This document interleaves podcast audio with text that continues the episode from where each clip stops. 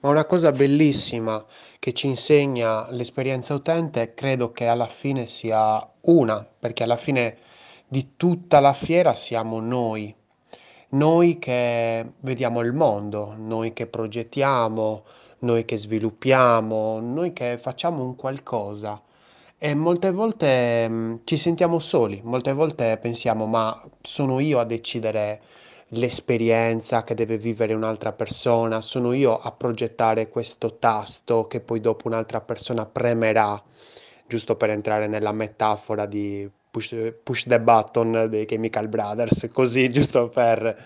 Però alla fine la cosa brutta è quella di pensare che siamo da soli.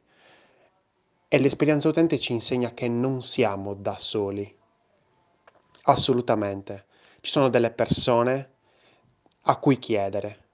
Ci sono tutte quelle persone là fuori che in realtà devono lavorare con noi e possono lavorare con noi nel momento in cui noi ci apriamo a loro, in cui noi pensiamo, ok, ora chiedo a loro, perché devo essere io a progettare al 100% questo bottone?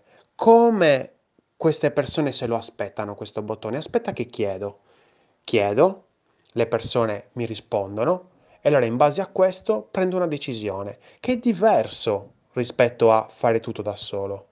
Perché se faccio tutto da solo, sembro io il Dio che si mette a creare le cose eh, da solo, in solitudine, eh, ma non è così, non deve essere così, perché da soli siamo fallaci, sbagliamo molto più di frequente. Se invece chiedessimo molto più frequentemente, sbaglieremo molto meno, ma molto, molto meno. E la stessa cosa avviene quando magari siamo in un team dove eh, ovviamente ognuno ha il suo ruolo, però in certi momenti anche i ruoli si scambiano perché magari c'è da scrivere una mail, chi la scrive? Il marketer, lo UX, il copy, chi la scrive questa mail? Certamente non lo sviluppatore, anche se magari ti è capitato di vedere uno sviluppatore che, che imposta, che progetta una mail eh, per i clienti, ma non dovrebbe succedere. Ma in ogni caso siamo parte di un tutto.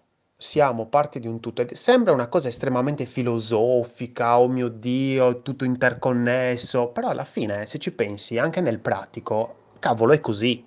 Cioè, nel momento in cui siamo in un team, sei dentro un team, perché anche se non sei in un team e pensi di non essere in un team, sei in un team perché sei all'interno di altre persone, ci sono altre persone anche, anche se quelle persone poi dopo useranno questo prodotto, ma lo devono usare in maniera attiva, non passiva.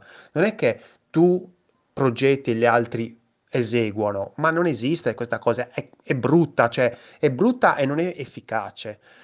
E quando siamo all'interno di un team, quindi ci sentiamo che non siamo da soli, ma che dobbiamo eh, passare il lavoro che stiamo facendo a un'altra persona, ecco che dobbiamo sentirci parte di un tutto, dove non c'è lo UX designer, non c'è il marketer, siamo tutti UX designer, siamo tutti marketer ed è bella questa cosa perché bisogna condividere. Io sono un grande sostenitore della condivisione perché condividendo facciamo percepire il nostro valore spiegando al marketer le motivazioni per cui non abbiamo messo quel punto alla fine della, della frase, facciamo capire al marketer che esiste un qualcosa di diverso rispetto a quello che lui sa. E il marketer magari ha una strategia, magari social, eh, ce la spiega e noi diciamo, cavolo, che figata questa roba delle Facebook Ads, che ne so, lookalike. E magari ci spiega questa cosa e, e noi diciamo, ah, wow. E allo stesso momento immaginatevi se si deve creare per, es- per esempio una Facebook Ads. E cazzo, la Facebook Ads è, com- è, composta da tantissimi elementi, visual, copy, strategia di marketing, e lì devono coesistere. Allora ecco che ci deve essere um, un, una, uh, una condivisione di sapere.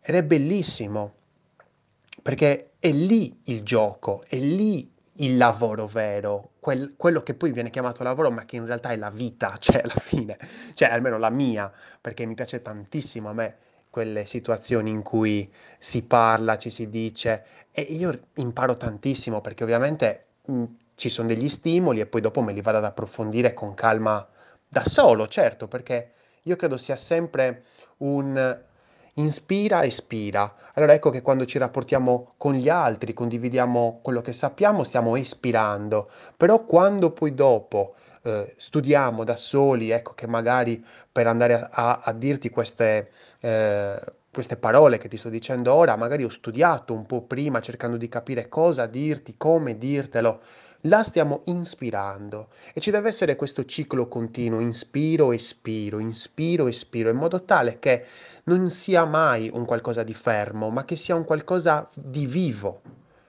Ed ecco che quel pensiero iniziale, tu da solo che progetti un qualcosa, svanisce.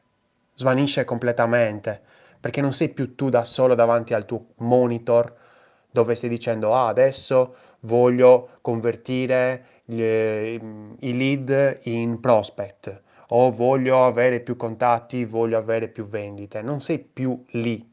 È un discorso molto più al dettaglio dove inizi a capire perché ci sono poche persone che magari stanno mh, comprando o poche persone che sono interessate al tuo servizio, ma semplicemente l'hai capito perché hai chiesto perché hai chiesto loro, perché ti stai aprendo ed è un processo di ottimizzazione, di miglioramento, prima di tutto di te stesso e poi del tuo servizio.